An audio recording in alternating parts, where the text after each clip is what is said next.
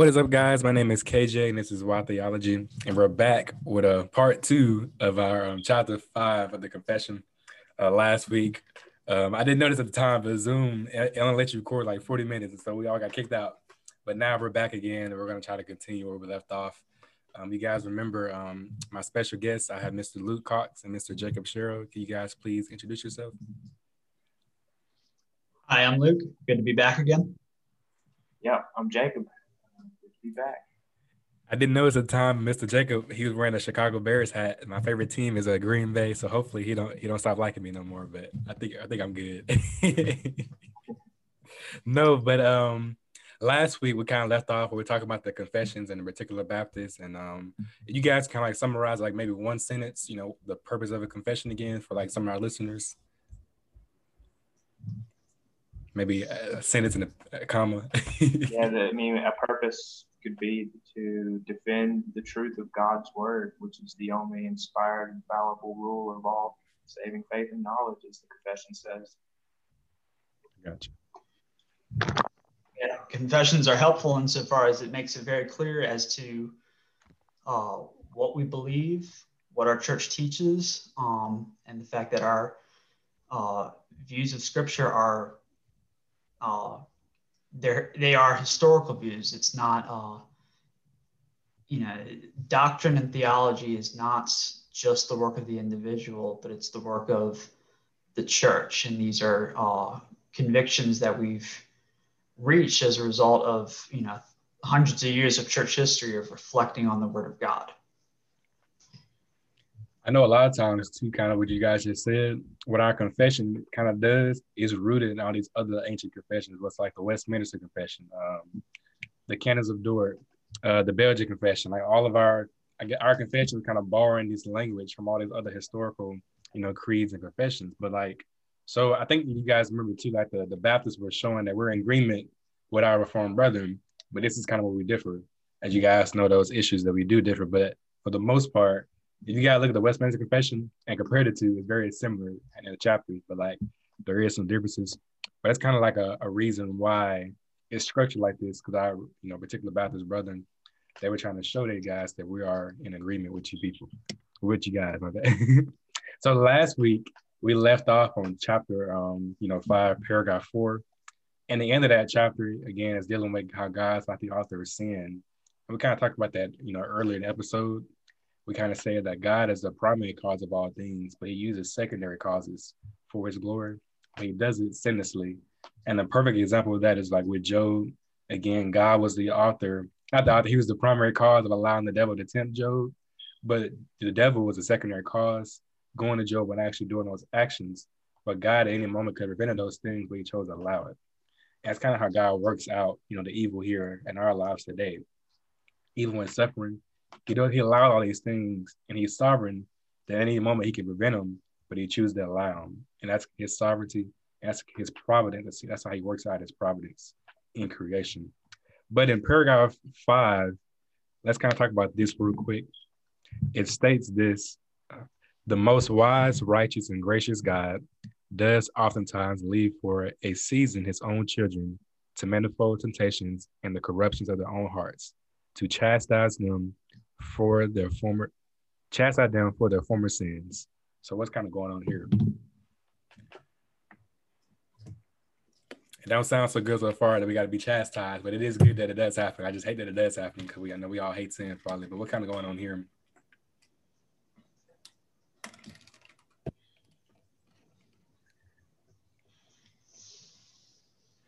I think this is uh, a beginning to remind us that everything that God does, um, you know, including suffering and trials and temptations, it's all the work of a personal God.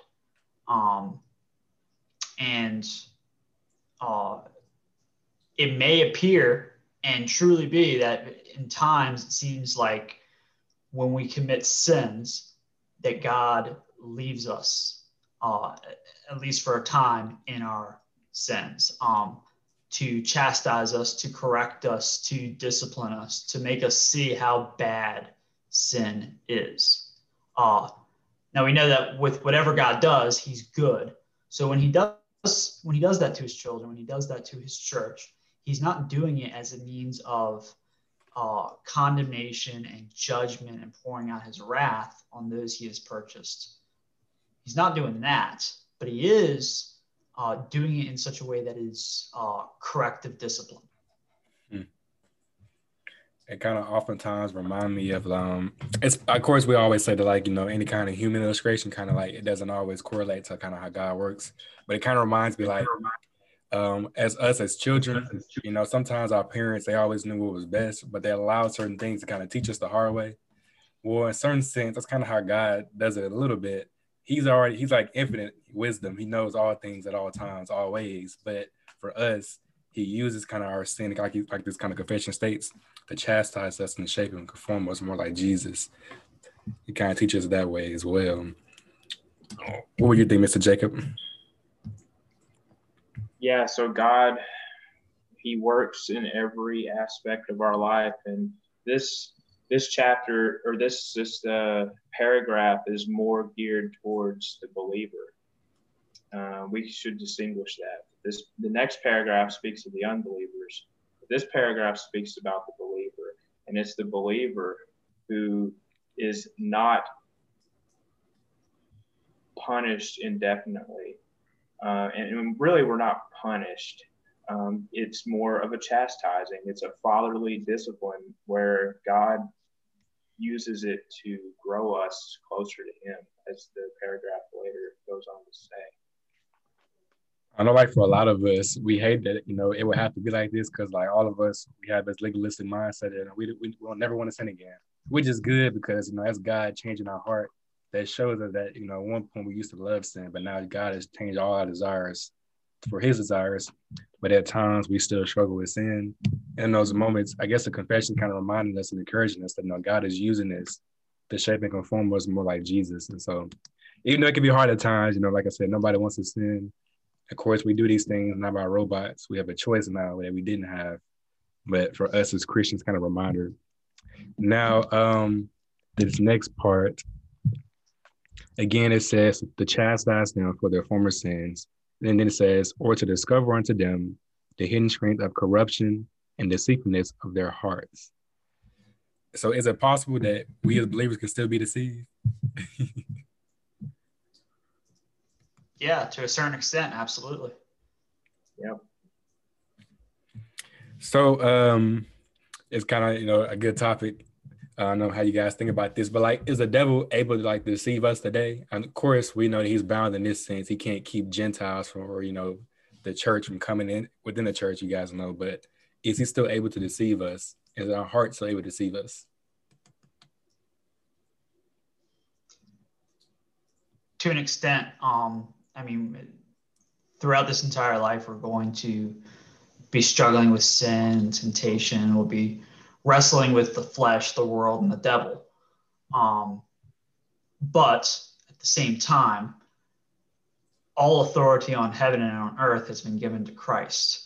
So, whatever ability that the devil has to tempt us and to lead us into uh, sin, it's it's powerless um, if we turn to Christ instead.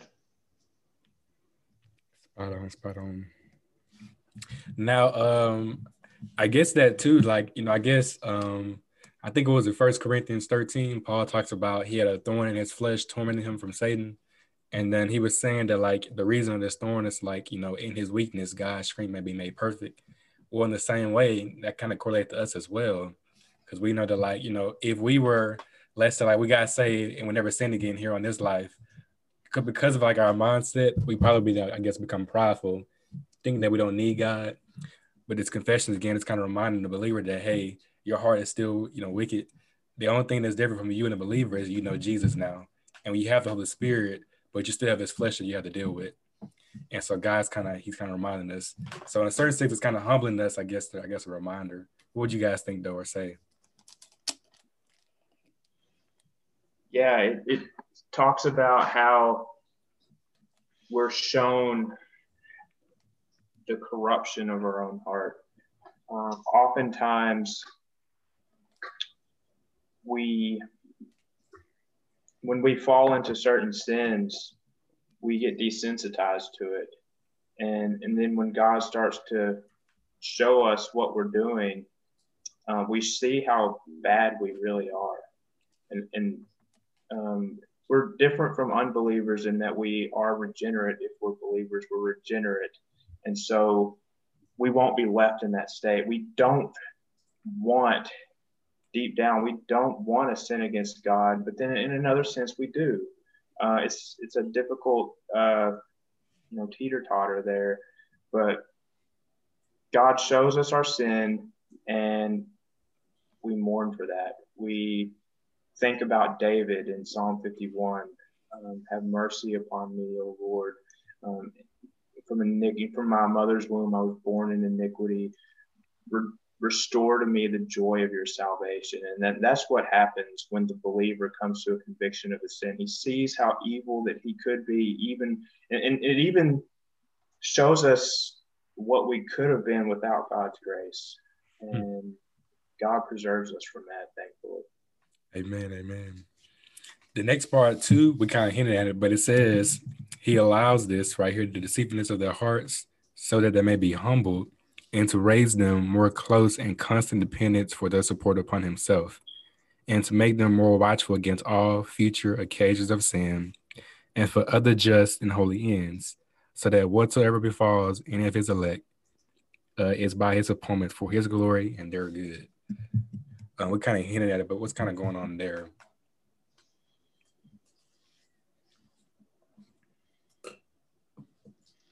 I mean, Romans 8:28, uh, God works all things together for good for those who are called according to his purpose. Um, so when God has, in his providence, allowed for, uh, you know, sin to war against us, that's ultimately in order that we would grow in holiness in Christ, so that we would see the remaining corruption within us, so that we would see that we still need more grace from Him, um, and that we would still bring glory to God as we're crucifying our flesh. Hmm. It kind of uh, brings me back. I keep on quoting it, but the R.C. Sproul quotes about like evil and good. Again, he said that you know good is not evil and evil is not good, but it is good that evil exists. Otherwise, it would not be.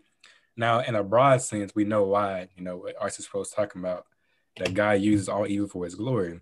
Well, in a specific sense, for us as believers, that's a reminder too that like even this evil that's, you know, I guess currently reigning in our life, we're not reigning, but still indwelling us as believers.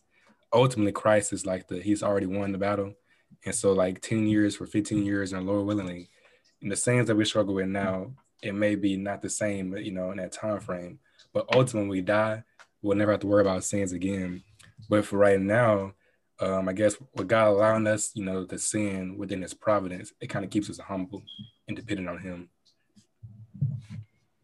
Now, Mr. Jacob said too that like this paragraph specifically, you know, paragraph five was, you know, I guess geared towards believers. Well, let's kind of look at the paragraph six geared towards unbelievers. Um, paragraph six starts off by saying this: As for those wicked and ungodly men whom God, as the righteous judge, for former sin does blind and harden. So I kind of hinted at this, guys, but how does God harden work? We guys know in Romans 9, a classic example, you know, God hardened Pharaoh's heart. But how does that kind of work out and unfold in scripture or even today?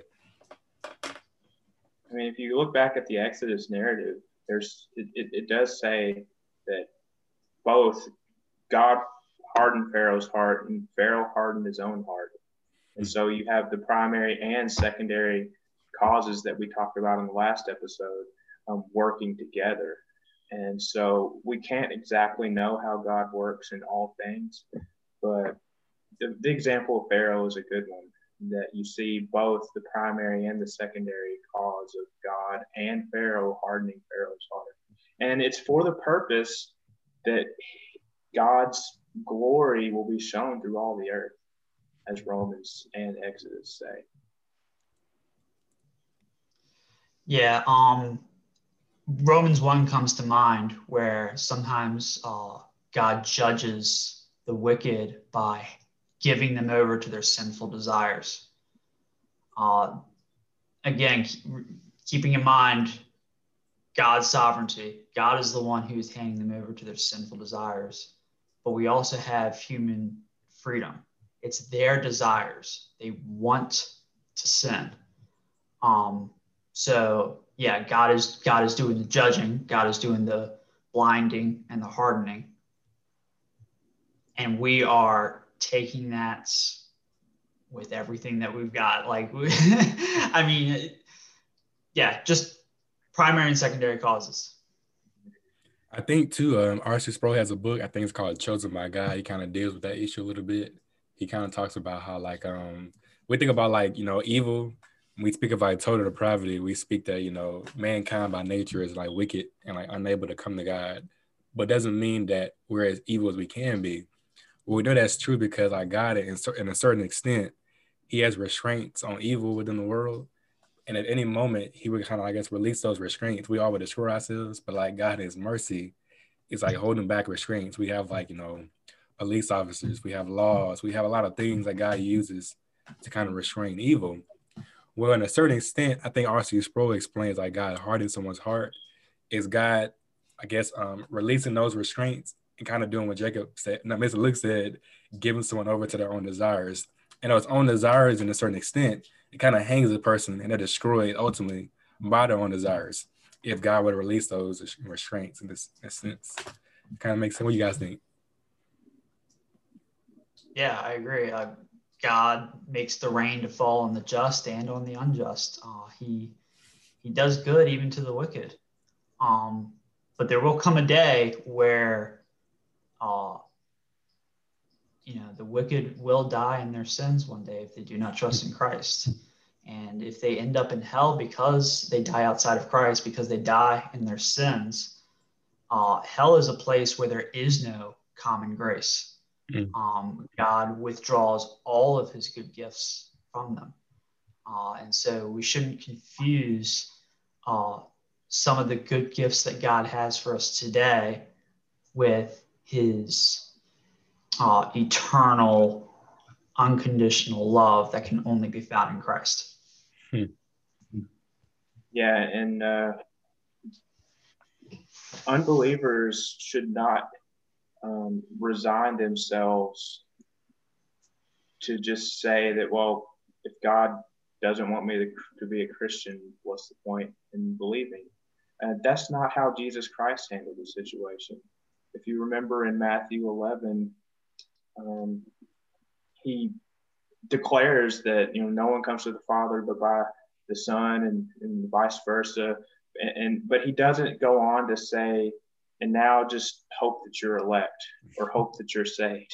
Thankfully, he doesn't say that. He says, "Come to me, all who are weary and heavy laden, and I will give you rest." Don't presume that you're just you're not elect just because God is sovereign and that you can't really make a choice. That's not how the Bible handles this. Jesus says, "Come to me, and I will give you rest." Um, believe on the Lord Jesus Christ, and you will be saved. I think oftentimes too. I think Spurgeon was preaching a sermon. You guys know the beatitude, not the beatitude, but the Sermon on the Mount. There's a particular verse. I think it's Matthew seven, verse thirteen to fifteen, talks about how like you know narrow it's the gate to heaven and broad is the gate to hell. Oftentimes we think that like in the end, when everything's finished, there'll be more people in hell than there is in heaven. But what Spurgeon was saying, he's saying like by no means, if that's the case, it would show that the devil won. But ultimately, we get to heaven, there's gonna be uh, so many people in heaven compared to not people in hell because God ultimately is gonna win. And so, kind of how you said, Mr. Jacob, like don't by no means assume that you're not elect because you never know. Yes, it is true that here on this life, there are more people probably going to hell than heaven because narrow is the gate. But all those who come to Jesus and rest in Him and place their faith in Him, that is salvation. And so it kind of reminds me of that. Now, another, I guess, example too, you guys remember the story of the prodigal son? A lot of times we'll think about this, but like in that story, he should uh, the prodigal son destroyed himself because God he wanted desires, he wanted like um the blessing, like the money, whatever, and the father gave it to him. And when he got his desires of his heart, it destroyed him and he came running back. So like for us as believers, I believe God, like kind of he talked about, God does that for us, but like we're always come running back. But for the unbeliever today, maybe you're still stuck in sin. So I would encourage you guys to run to the cross. And that's what really the true repentance. It's not turning from like ungodliness to being godly, but it's turning from ungodliness straight to God. And God's the one that helps us with our sin versus us trying to like do it ourselves. But I guess I'm trying to encourage them. But let me uh, finish this prayer, guy, before we get kicked off again. so after we talk about you know God's hardening the heart, the confession states that from them he not only withhold his grace, whereby he made have been enlightened their understanding, but he wrought upon their hearts, but sometimes also withdraw the gifts which they had, and expose them to such objects as corruptions, makes occasion of sin. Now, what do you guys think that mean? I'm reading from like the you know the original Dees and Dows language, but what do you guys kind of think about that?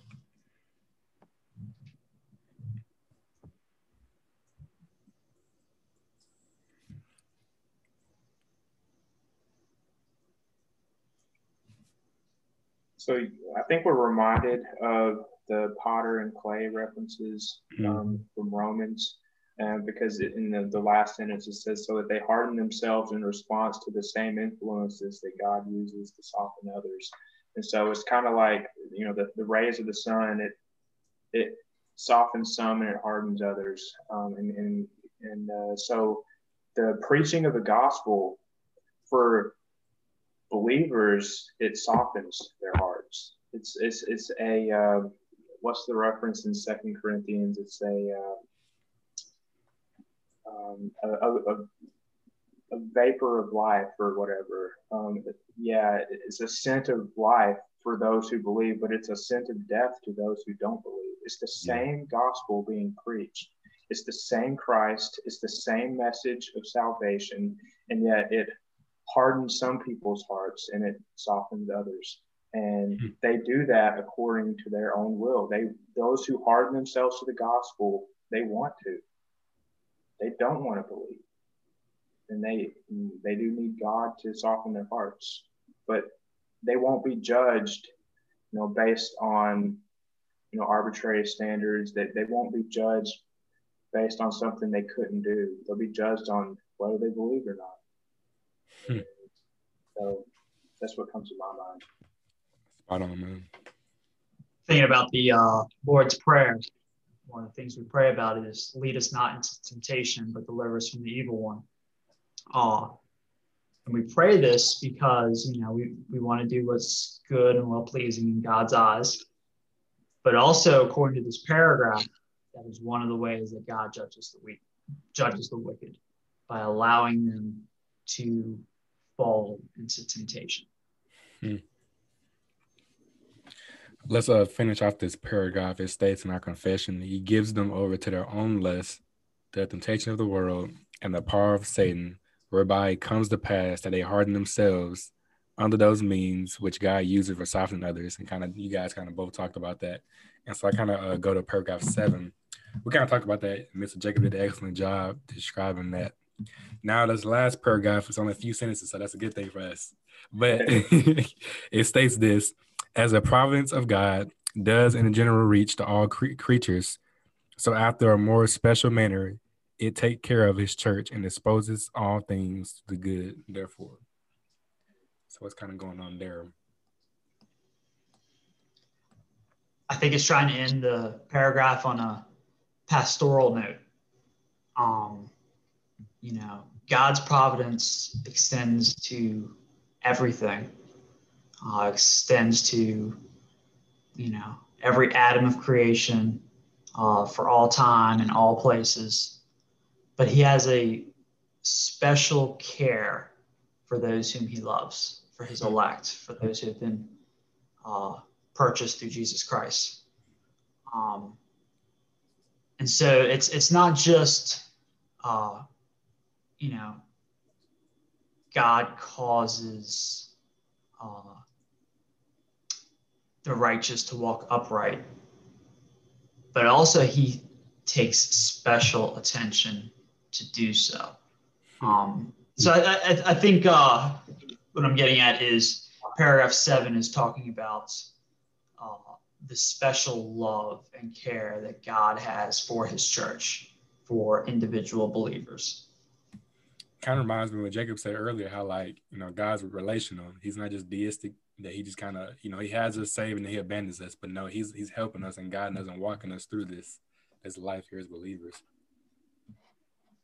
Yeah, if your doctrine of providence does not lead to, the comforting thing we just read, then your doc, your doctrine of providence is off. Um, if it doesn't lead to you glorifying God for His grace and His mercy and, and His preserving of you, you, you got it wrong. Uh, if, if, all you can dwell on is you know these deep theological and they're important things, philosophical like problem evil, all that stuff, and, and, and you don't get to the comfort, if you don't get to the um, like, how does this apply to the cancer patient? How does this apply to somebody who just lost their child? Uh, and this uh, this paragraph gives us comfort that you know, God preserves His people, and that if you're in Christ, you you have a good future, even if it's not good on this earth. Hmm. I think reflecting on this doctrine would necessarily uh, compel us to praise and worship and thanksgiving um, because he's relational, because he does what he does because he loves us. I know oftentimes, um, I know you guys had the same experience, but when I kind of got introduced to reform theology, it was like I was born again all over again. Cause like I understood like God's sovereignty and like it's kind of what you guys are both saying, like the comfort of knowing that God is sovereign. It it just kind of makes you relax. Like I don't have to be, you know, stressed out about, you know, X, Y, and Z. I can relax that, you know, my God who's a God of providence is gonna take care of me. And even all things that may be quote unquote bad that I may think is bad, such as suffering or evil, God is using all those things for his glory. Now, we talked about, you know, God's elect, you know, him having, you know, we, we know as Christians that God has elect and he has unelect. But the gospel message we preach to all people, not knowing who's going to be saved. But in like two minutes, if someone were to die today and they were to die in their sins, that the Bible says they go to hell. But for people here on, you know, here on earth that may be lost, they have the opportunity to hear the gospel right now. What is the gospel for someone that's lost out there? Jesus Christ came into the world to save sinners, and that those who believe on him, they will be saved, and that um, God, Jesus will not turn away a, a genuine seeker. He will not turn you away if you come to him and believe and put your faith completely in him alone for salvation. In his providence, he has uh, given us in overabundance every good and perfect gift um, that we experience. And we have taken all these good things of God and we have only used them to blaspheme against Him, to rebel against His creation, and to establish ourselves as idols. Um, and so we've taken God's good gift of providence and we we've tarnished it. We, we've trampled on it. We've treated it like it was nothing. And we've offended God for that reason. And the wrath of God is abiding on those who uh, are not in Christ. And we all have to answer for our sin one day. And we will either have to answer for our sin by suffering the wrath of a, of a holy God eternally in hell, or we can look to the Lord Jesus Christ, who died for his church, and recognize that our sin debt was paid on the cross. And in God's providence, He has brought you here today to hear this message of salvation. And His command is that you would repent of your sins and believe the gospel and to walk in holiness. Excellent, man. Answer both you guys. Excellence. You know, that's the only reason we're, you know, you guys all in Louisville, Kentucky, but we're able to do this podcast episode because what, what unites us is the gospel message in Jesus Christ.